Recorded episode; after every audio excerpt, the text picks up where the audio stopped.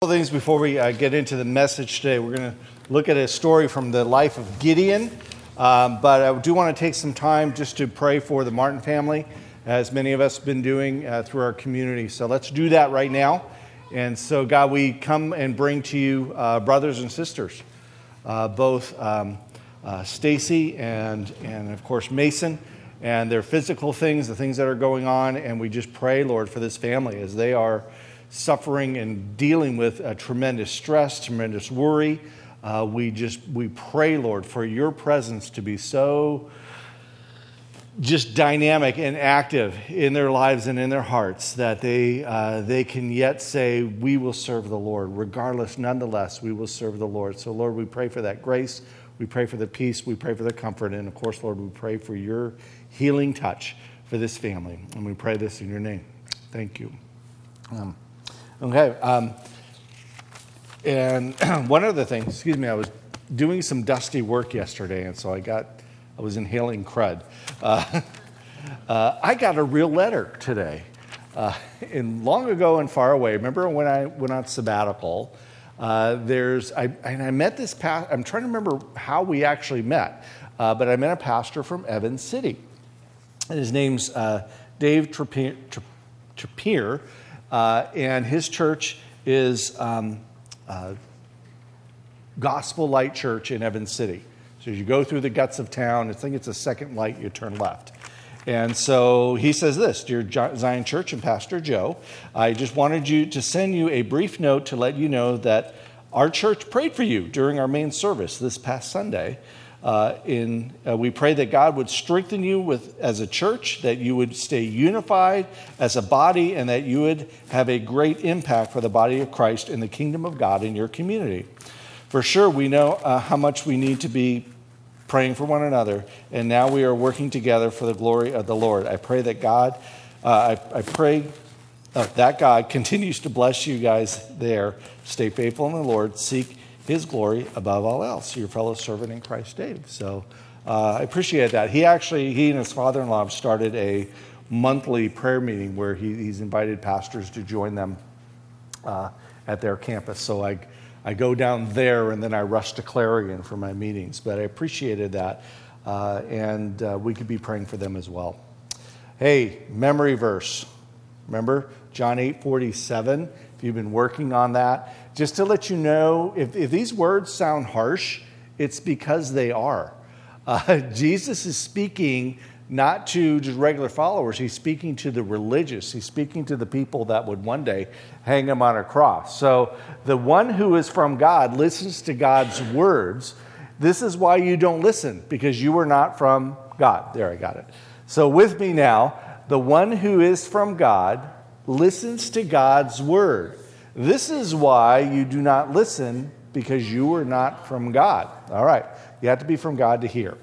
Uh, we've been looking at, again, experiencing God, going through these seven realities. If you've been following in the workbooks or in a life group or doing that on your own, or just here on Sunday, we, we're, we're at a thing called crisis of belief. And really, crisis is kind of an interesting word. It sounds like it's a, it's a problem, it's an emergency, there's a crisis. Your pipes are bursting and all, and the, you know, there's a fire in the other room. You know, there's, it's, by crisis, what we really mean is there's a crossroads. Is there going to be a actual doing what God said to do? And we see these throughout Scripture, almost on every page. For example, in Mark 9, there's a man who uh, says to Jesus, Help me in my unbelief, because he previously said to Jesus, If you can do something. And Jesus, what do you mean, if, buddy? Uh, and he, it, he did do something, though. He heard about Jesus and he brought his child to Jesus. So there was a crisis where he had to decide if he's actually going to follow through. By taking his son, he demonstrated faith. And no crisis of belief, no crossroad is the same for every person.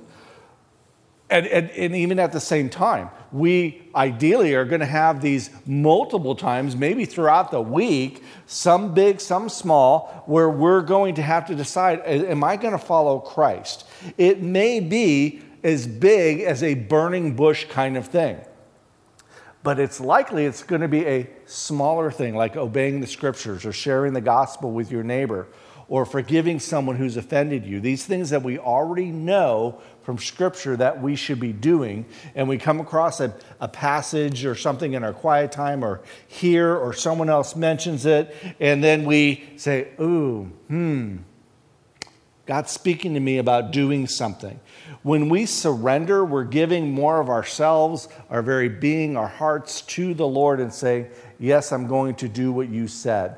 God may ask us to do something very God sized, at least in our heart. Maybe it's not a big deal like in, you know, it's going to be a national thing or be on the news, but it is a time and a moment, it's just as significant whether it is well known or unknown. The point is, are you following the Lord? The crisis of belief is actually do not just believing, well, yeah, I believe it. And you're standing there just passively, I believe it. Belief really has to be followed by action. Do you really believe what God said? If we do, then you're going to get up and do what He's saying to do. If belief is not a passive thing. So, we are going to look at a big splash story today, and it's the story of Gideon. let's get into it. There, there, there's a lot of reading to do here, and actually, I kind of cut down Gideon's story. There's about um, three chapters about Gideon. And I don't know, sometimes whoever divided up the scripture chapters, sometimes they make real small ones and sometimes they make real big ones.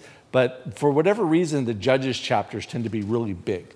Um, and so, we're, but we're going to we're gonna look at just part of it. But let me give you a background so you know what's going on in the book of Judges. This was a horrible, horrible time for the nation of Israel. Lots of idolatry, lots of messing up, lots of terrible things to happen. Way back with Moses, God had them shout the blessings and curses to one another if they obeyed as a nation. And these are promises for Israel now. If they obey God as a nation, He would bless them with, with prosperity, with protection, with uh, uh, crops and flocks and everything that they would need. But if they disobeyed them, then God would discipline them. He would bring things about them. They would have, they would have sickness. They would, their, their crops would fail. The, things would just be really, really bad. And, and so they shout these blessings and curse, curses to one another in this valley um, that they had set up. And they're not doing the blessing stuff. They're not following the Lord. They are breaking every single of the Ten Commandments and beyond that. Largely, what they're doing is idolatry uh, and, and worshiping other gods. The generation of Joshua, if you ever read the book of Joshua, very positive book. There's a couple times where they mess up, but they're really not huge issues. They get right back on track again. Uh, but that generation's gone. And so what happens in Joshua in Judges, sorry, they go through this repeating cycle. First of all, there's a uh, uh, there's a sin, and again, that's always idolatry. They follow other gods, and so God says, "Guys, you got to straighten up," but they don't. So God sends a judgment. You got sin and then judgment. This judgment is in the form of another nation. In this case, it's a group called the Midianites. And so they come and they essentially oppress Israel. They invade the land and oppress them. Then the people think, they kind of come to their senses and they think, what are we doing? Didn't God tell us this would happen? And they repent, and God says, All right, now I'm going to send you a judge. So you got sin, judgment, and a judge.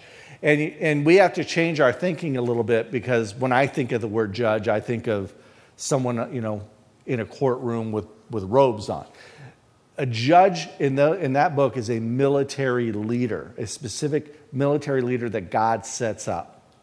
And so the judge comes along and they delivers them from the people. So you have sin, judgment, judge, deliverance. And it's like washing your hair lather, rinse, repeat. Because they, they do that again. They keep, you, you just keep reading Judges and you, you have this deja vu moment. It's like, didn't they just do this? Yep different people, different circumstances, but they keep doing that cycle over and over again. They repent, and then over time, they start going back to idolatry, back to sin, judgment, judgment, deliverance, over and over again. But wait, it's worse than that. Because not only do they keep repeating that cycle, it gets worse and worse. So it's kind of like going down a drain. It starts good and then it goes down and it goes down and goes down even worse. And the best way to illustrate that is to look at the judges themselves. The first few judges, you got um, Ehud and, and also Deborah, very, very solid, godly people, except Deborah's got this one general, he's kind of a, kind of a coward.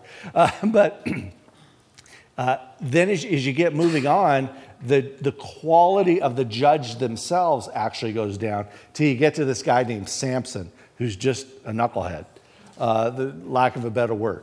And so he's the last judge in the book of Judges. Then you get into Samuel and you get Eli, he's worthless. And then finally, Samuel is the last judge, but Samuel breaks the pattern. He's actually a very godly man. Okay? So you see this. Now, where is Gideon in that, in that you know, repeated cycle? He's right about in the middle. He's a pretty good judge, but he's got some problems. He's, got, he's going to face multiple crises of belief, all right? Uh, they've sinned. God sends these people, the Midianites. Who are they? They are brutal. They are completely oppressing the people. They're coming in, they're taking all their food they're not leaving anything for any. Well, I got kids. Too bad, we're taking your food. Uh, they're, they're oppressing them, taking their flocks. Um, in fact, when we first read about Gideon in Judges, I think it's chapter 6, uh, he's doing something called threshing wheat. When you get wheat, you have to break off that, that hard shell the, uh, and, it's, and you thresh it. You bang it on the ground or, or on a rock or something, or you throw it up in the air. And as you do, that, that light husk breaks off, and the wind carries all the chaff away. That's called, it's worthless. You don't want chaff, you want the, the kernel. And so the first time we see Gideon is he's in a wine press. So think a big barrel thing, and he he's throwing up this wine, this grain, trying to thresh it as it goes up above uh, the top of the wine, uh, the wine press and then back down again. Uh, why is he doing that? Because if you're out on a field and you're threshing wheat, the Midianites can see you for miles. And so, oh, look, they got grain, and they're going to go and take his grain away. So, right away, he's hiding. And this angel comes and visits him and says, Hey, mighty man of God. And he's probably looking around. I'm trying to hide here uh, from the Midianites. Uh, the, the angel gives him assurance. He, give, he has actually a, a little miracle right there where the angel of the Lord causes a, a just a, a burnt offering to sprout from a rock itself. So he gets that sign. But remember, sin, judgment. So the sin is idolatry. There's a couple idols that Israel kept going back to. Their names were Baal and Asheroth. And so he calls Gideon to, first of all, tear those down. Well, remember, he's a bit of a coward or he's scared, and he does it at night. And so he tears down the altars of, God, of these idols. He needs constant reassuring of victory for his life. He does something called putting out a fleece. Did you ever hear that expression? To put out a fleece? And it's, it's often misinterpreted because what people mean by that is they say, Well, I don't know what God wants me to do, so I'll put out a fleece and see um, if he confirms his will or not. And what happens to Gideon now, fleece is just a skin of a sheep with a wool on it. And so he, he puts out this fleece because God tells him very clearly, You're going to defeat the Midianites. So, what does that mean? Gideon, you're going to defeat the Midianites. He knows God's will. He gets it right from the mouth of an angel. Shouldn't be any doubt about it. But Gideon says, God, do you really, really, really want me to defeat the Midianites? I'll put out a fleece. He's not trying to find God's will, he's just trying to confirm it in his own heart. So he has this actually a double test. He says, I'm going to put this fleece out, and you know how it is at night, there's dew. It, um, what I want, first of all, let's see, get this right, um, have only there be dew on the fleece, and then all the ground be dry. And sure, God says, okay. And so they, they go through that process. The fleece is wet, he wrings it out, and then uh, the, the ground is dry. And then Gideon says, God, do you really, really, really, really want me to do this? Tell you what, God, let's switch it. Let's let the ground be wet and the fleece be dry. God says, okay, and does that. And again, what some people use that as trying to test God of, of I don't know, just uh, doing a, you know, God, if, if, if, if you want me to go to this school or take this job, then have my Aunt Sally call me from Wyoming you know, they just kind of throw this test out. Well, maybe Aunt Sally calls you every other day, so maybe that's kind of going to happen anyway. Uh, or maybe you haven't heard from her in 20 years, and all of a sudden she calls. You, oh, it's from God. Um, I, I kind of did that when I was debating uh, when I should ask Trish to marry me, uh, because we'd only been dating for two months, and I really wanted to marry her. And I thought, that's just crazy. And so I had a list of about five things that I said, God, these things need to happen. I wasn't really setting out a fleece. I was just saying, God, these five things need to happen, most of which were out of my control. I says, when those things happen, then I'll ask her. Well, and I thought reasonably it'd be about a year. It was one month. So I said, fine. And so I asked her to marry me. You know? um, Gideon needs constant assurance. And so finally, finally, finally, he has this uh, time where he's actually going to do what God wants him to do. So, again, a lot of reading today. Judges chapter 7, verses 2 through 8. The Lord said to Gideon, The people with you are too many for me to give to the Midianites in their hand, lest Israel should boast over me, saying, My own hand has saved me. Now, if you're kind of a frightened guy anyway, is this what you want to hear? Not really. Now, therefore, proclaim to the ears of the people, saying, Whoever is fearful and trembling, let him return home and hurry away from Mount Gilead. Then 22,000 of the people returned, and Gideon only had 10,000 that remained. The Lord said to Gideon, The people are still too many. There's still too many. Take them down to the water, and I will test them for you there. If any one of whom I say to you, This one shall go with you, uh, and anyone who I say, This one shall not go with you, shall not go. Excuse me. So we brought the people down to the water, and the Lord said to Gideon, Everyone who laps water with his tongue as a dog laps, you shall set by himself. Likewise, everyone who kneels down to drink. Uh, and the number of those who lap, putting, in specific here, putting their hands to their mouth, was 300 men, but all the rest of the people knelt down to drink water. And the Lord said to Gideon, With these 300 men who lapped, I will save you and give to the Midianites into your hand, and let all the others go, every man to his home. So the people took provisions in their hands and their trumpets, and he sent all the rest of Israel, every man to his tent, but retained the 300 men, and the camp of Midian was below him in the valley. All right, so let's do a little math here today. Now, Gideon had 32,000 in his army.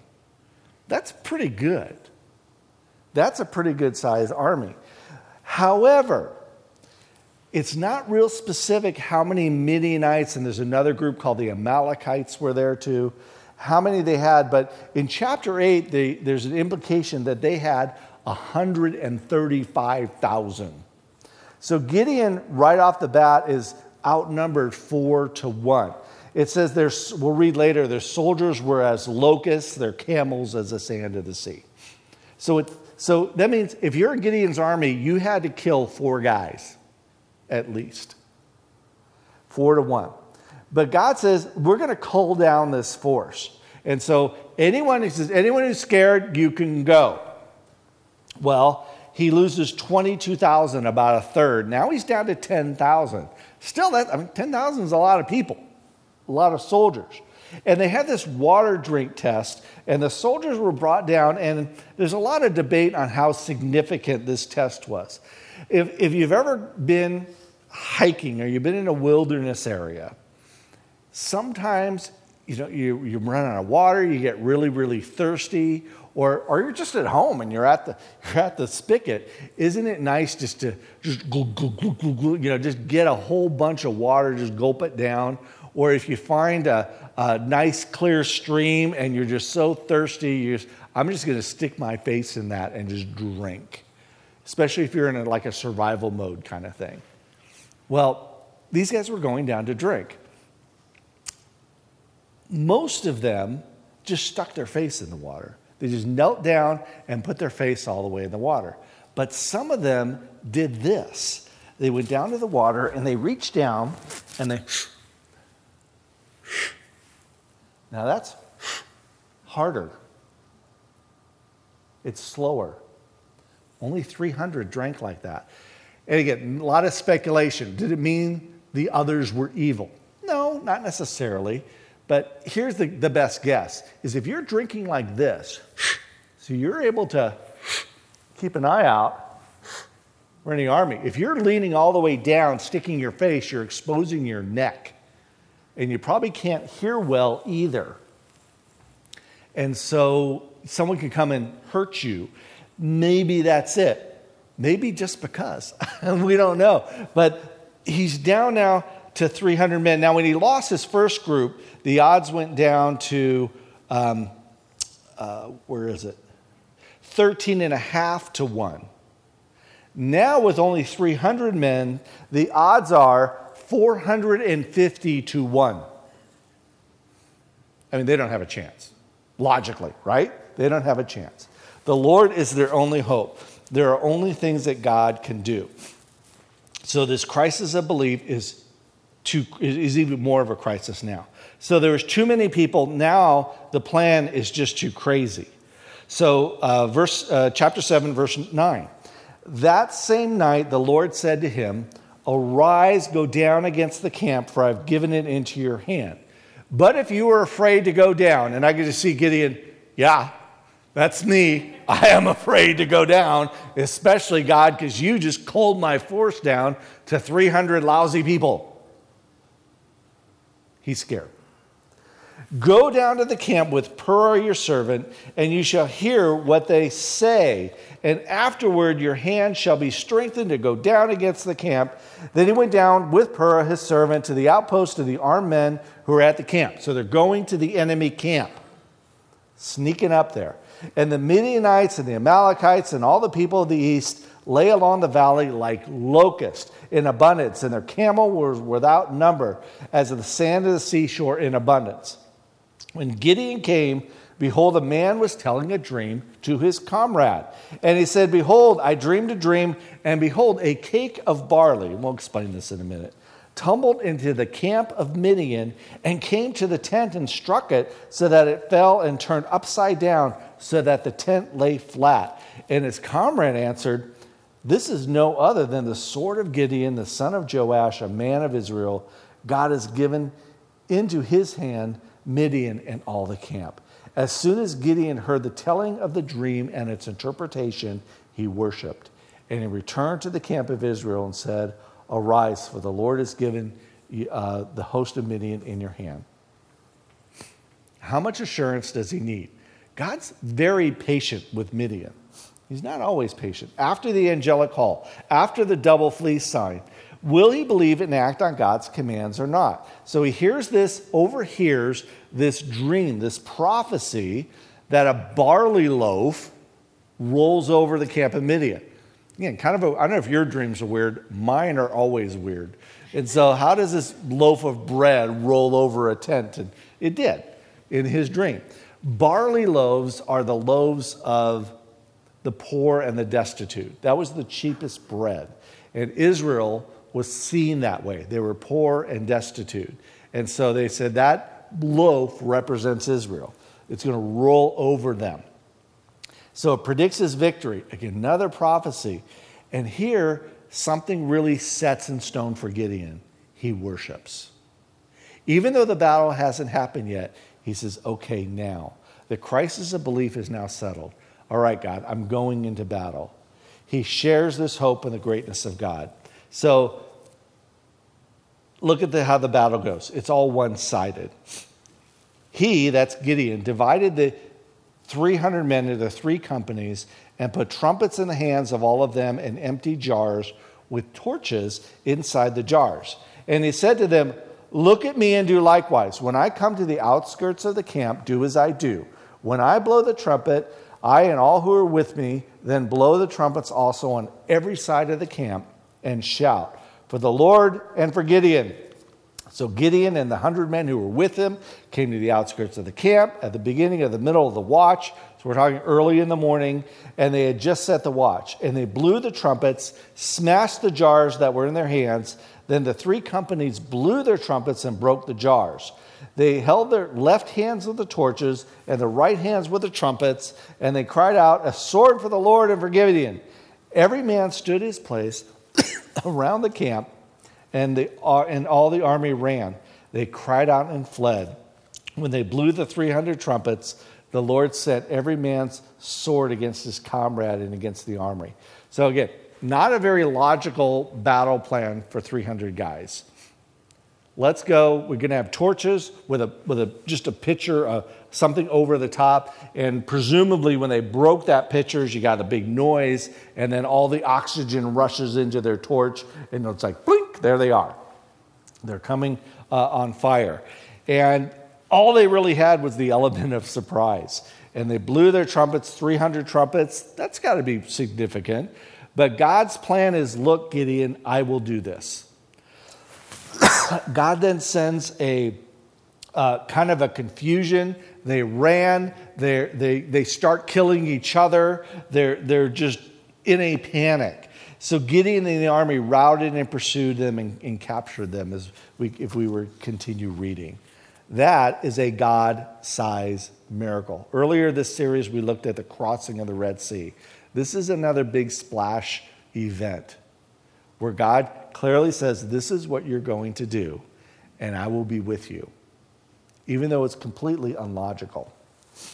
God would, would, will would be done even with a very hesitant hero. He knew what was going on the whole time.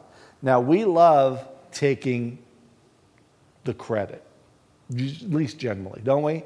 Don't we like getting accolades and pats on the back? Whether how smart we are, how skilled we are, how rich or influential we are. We like that. It kind of feels good.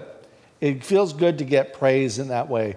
But God says, you can't think of success, you can't think of power in that way. It's your dedication to Him.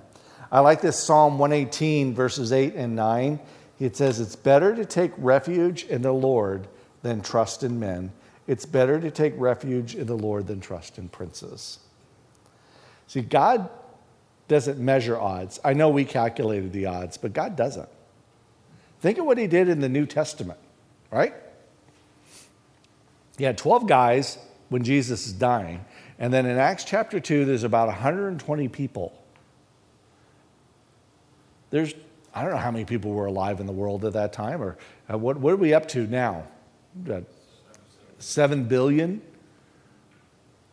Well, 120 people have launched a movement by the Spirit of God to bring salvation to the entire world. Some of my Wycliffe missionary friends tell me that they are close to having a New Testament in every known language. Started with 120 people hiding in an upper room. That's what God does. So, whether it is a big church or a little church or a medium sized church, God says, so? So what? Don't underestimate what He can do. When God is behind something, we could be reckless. God works in also the big things and in the everyday things. We have to work through our own crisis of belief. And I don't know, I don't know the pattern of it, why sometimes God is very patient. I mean, he's really patient with Gideon throughout this entire story. And then you look at with like with Moses, and you kind of get the feeling of God saying, in fact, it says God got angry with Moses. as he's debating about going to Pharaoh or not. I don't know why, why, how that varies. But either way, God's going to have his way. And so the question for us, individually and as a church, what is your crisis of belief?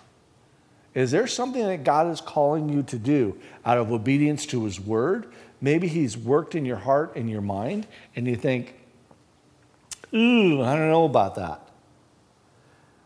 Now, the story, don't misunderstand, the story does not give us a blank check with God. We can't get some wild hair idea about something and say, oh, God told me this, I'm going to go do it. And then, and then you really, you're just trying to twist God's arm to make your plan come true. We have to listen to the Lord.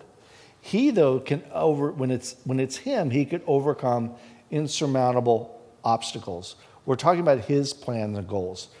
In our workbooks, if you're doing those, one quote is Once I know what God is doing, then I know what I need to do.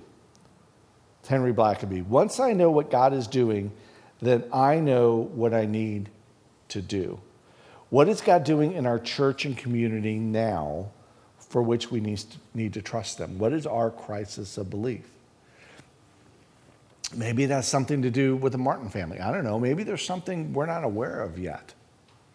Um, um,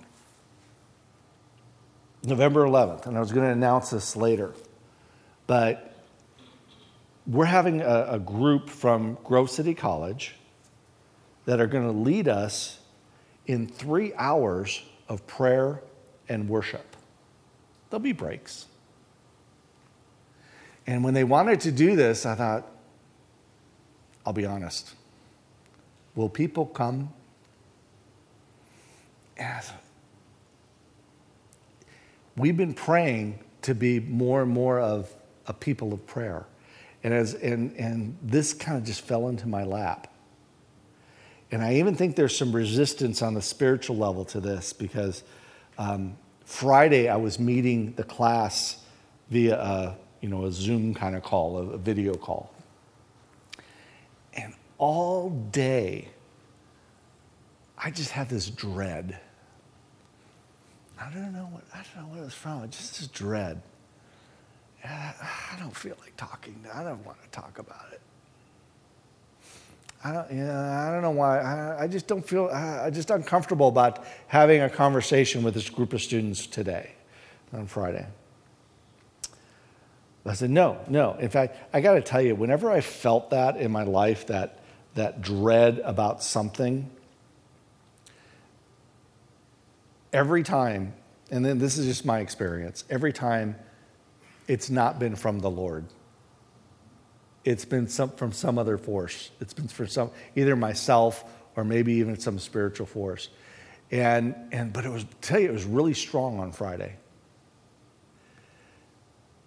I said, no, no, no. This is one of those times I need to, to follow through with this. I got to tell you that I left so jazzed after that phone call. Just what they're planning, what they're doing, how they're praying, how they're going to lead us. This is not going to be something where we come and be entertained. We're, we're, gonna, we're going to be um, uh, part of what they are doing. You're not going to be embarrassed or anything like that. And by the way, if you know other believers and other churches, they're welcome to come. But I left, I, we, we, we hung up the phone and I said, Oh, I am so glad I got to talk to these people. And, and these, these students are so excited and fired up and enthusiastic about coming and leading us in a time of prayer and worship. And you know what? If there's five of us here, there's five of us here. And if, and if, and if all of us here or other people from the community, that's even that's great too. Come and join us. Mark it down. Block it off. Make it a priority. November 11th, 9 to 12. And they're supposed to also feed us after that. Maybe we'll call a fast on Friday before. Oh, we also talked about having childcare available. That's not official yet. but they're hoping so for part of the time the kids will be with us, and then they'll have some others who will take the kids downstairs and, and do some activities and crafts and so forth with them. But that's not confirmed yet. But boy, I tell you, I was I, I, I hung up the phone and I said, Yes, God, this is something we should do. And I hope you it, it's not something you we have to do, it's something we get to do. Change our thinking. Let's think about it, pausing and praying here together. Uh, first of all, God does God sized things. He does, he does the, the things that are known throughout history, and he also does maybe just the stuff that we know and everything in between. He does that. He draws people. Think about how significant it is that God changes hearts. That's a God sized thing. And then he involves us in his work, large or small, big or great. He says, Come on, I want you as my son or my daughter or my church to come and do what I'm doing. And maybe God has been speaking to you. Maybe there's a neighbor, maybe there's a friend, maybe there's a family member you need to share the gospel with. Maybe there's, there's, there's an issue in a relationship that's been busted up. Um, again, I, I, I, I, I can't go into details, but I'm, I'm aware of a possible conflict between some other believers uh, in, in our community, not here at Zion, but in our community. And God says we're to be reconcilers. I know it's the will of God that we bring reconciliation and peace. So I know that's what God wants. And quite frankly, I might step in a big pile of poo and cause everyone to be mad at me. But it's, I think we might need to do that in order to hopefully bring reconciliation. I'll tell you what, knowing the people involved, that would be a God sized thing because they're kind of stubborn. God wants me to. What is He calling you to do? Maybe it's trust Him. Maybe He wants you to go overseas this summer. Maybe He wants you to um, uh, forgive someone who hurt you deeply. That's a God sized thing. Let's spend some time in pausing and praying here. You may pray out loud or um, uh, pray, at least pray quietly with us as we're praying. Let's pray.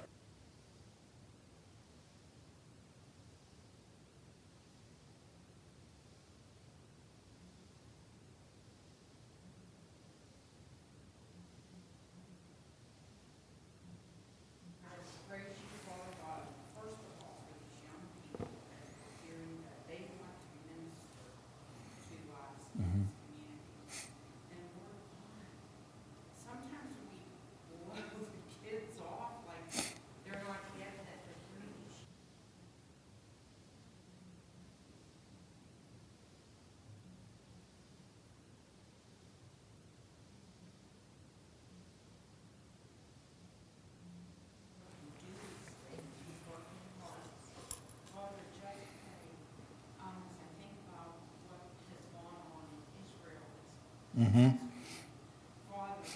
the atrocities that have happened there, and you're aware of them, and Israel, you, these are your chosen people. Jerusalem is the city, Father, that you keep talking about, even in the book of Revelation. Mm-hmm.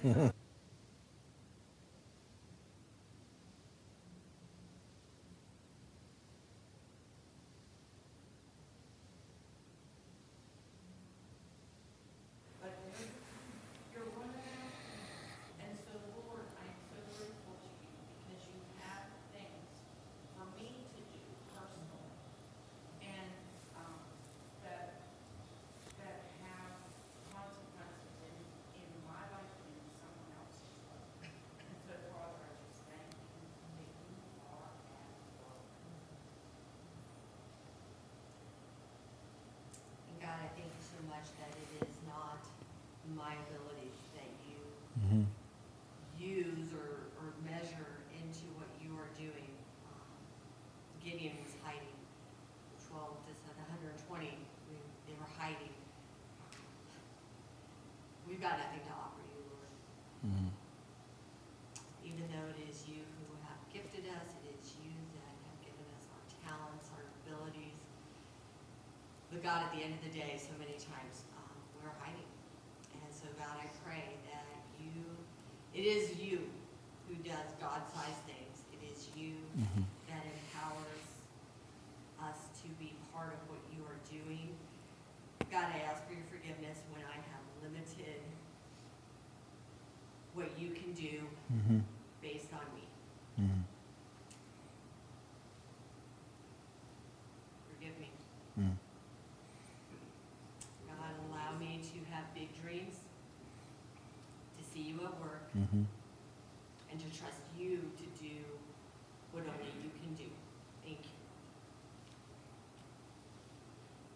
God, I just thank you so much for the assurance that we have that you are with us no matter what the circumstances are here and around the world. And it's uh, just the whole story of Gideon, just to show how powerful you can be with a very limited number of people. But God, we want to here be here to support what you would do. We're crying out to you that your will be done. and that Anything that we do will honor you. That's just a, just a hard thing to comprehend how much you care about us. You gave us your son. Now, the Holy Spirit will be Thank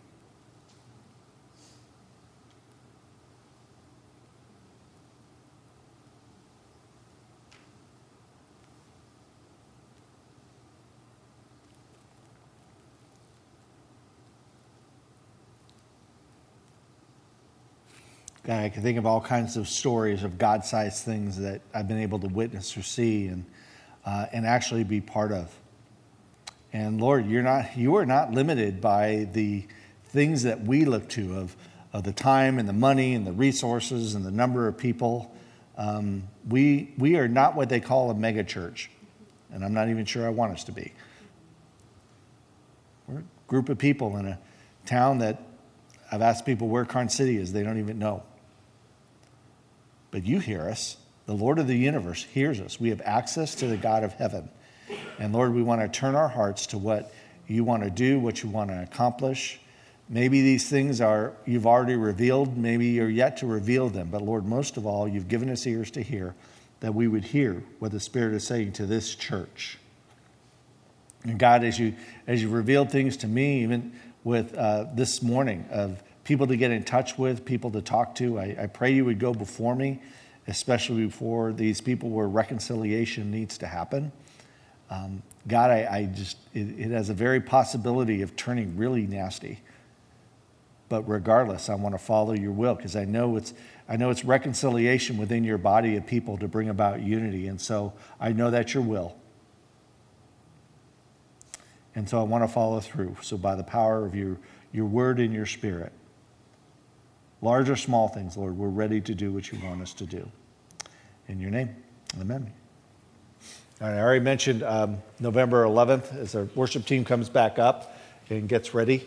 Uh, the other thing, this Saturday is we're doing a workshop called Reclaim.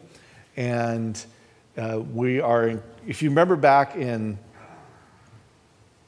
Labor Day, Sunday, I, I gave a message on Acts 6 4 about uh, uh, leaders focusing on prayer and the word.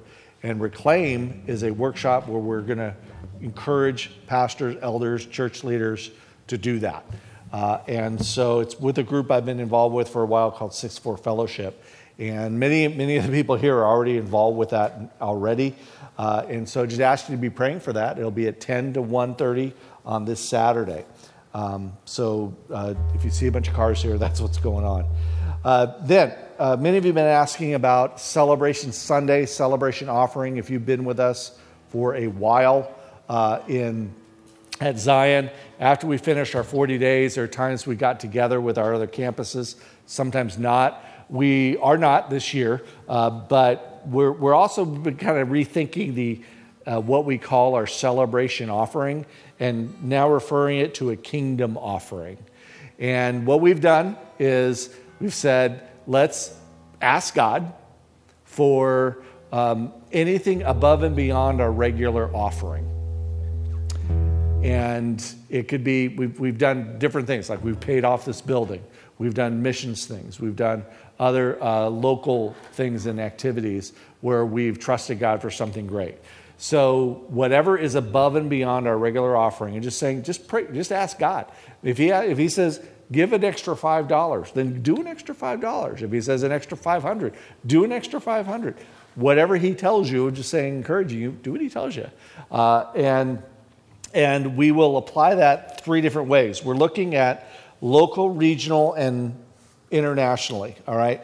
One, one first thing we're going to do is if we, if we get $500 extra, we're, we're going to, uh, we, we've been just several of us been burdened for our youth, our students, junior high and high school students. There is a devotional now. They've been working on experiencing God for the youth on Sunday nights. But there's a devotional with Word of Life for teens and actually for adults too, where we'd like to get a bunch of those and first of all, for our own students, and if their parents want to do it with them, them as well. And then for their, if their friends want to join them to them, we have copies where they can give it to their friends. So right off the top, there's that first 500. The next one, we're going to, whatever's over that, we're going to divide in half two ways. Am I making sense so far? Okay. Regionally, uh, several of us have been more and more involved with Living in Liberty. So whatever's over that 500, will, half of that will go to Living in Liberty. Okay? Special gift for them. And then the other half will go internationally. We just started supporting uh, ABC, uh, all Bible communities in uh, Rwanda, where the, the passion that this group of believers have is very, very good, but their literacy in the Word of God is awful. And so, old friend of mine, Dr. Gary Friesen, uh, left the academic world and became a missionary in Rwanda. And so he's training both the individual church members and pastors on just the Word of God, building their literacy. And so that's where the other 50% will go as a special gift to them. They're actually building a library for uh, the pastors. I think it's like 70,000 books they're trying to get shipped to Rwanda. And so maybe it'll go towards that. Let's continue in our worship as, as we sing, God, call me higher.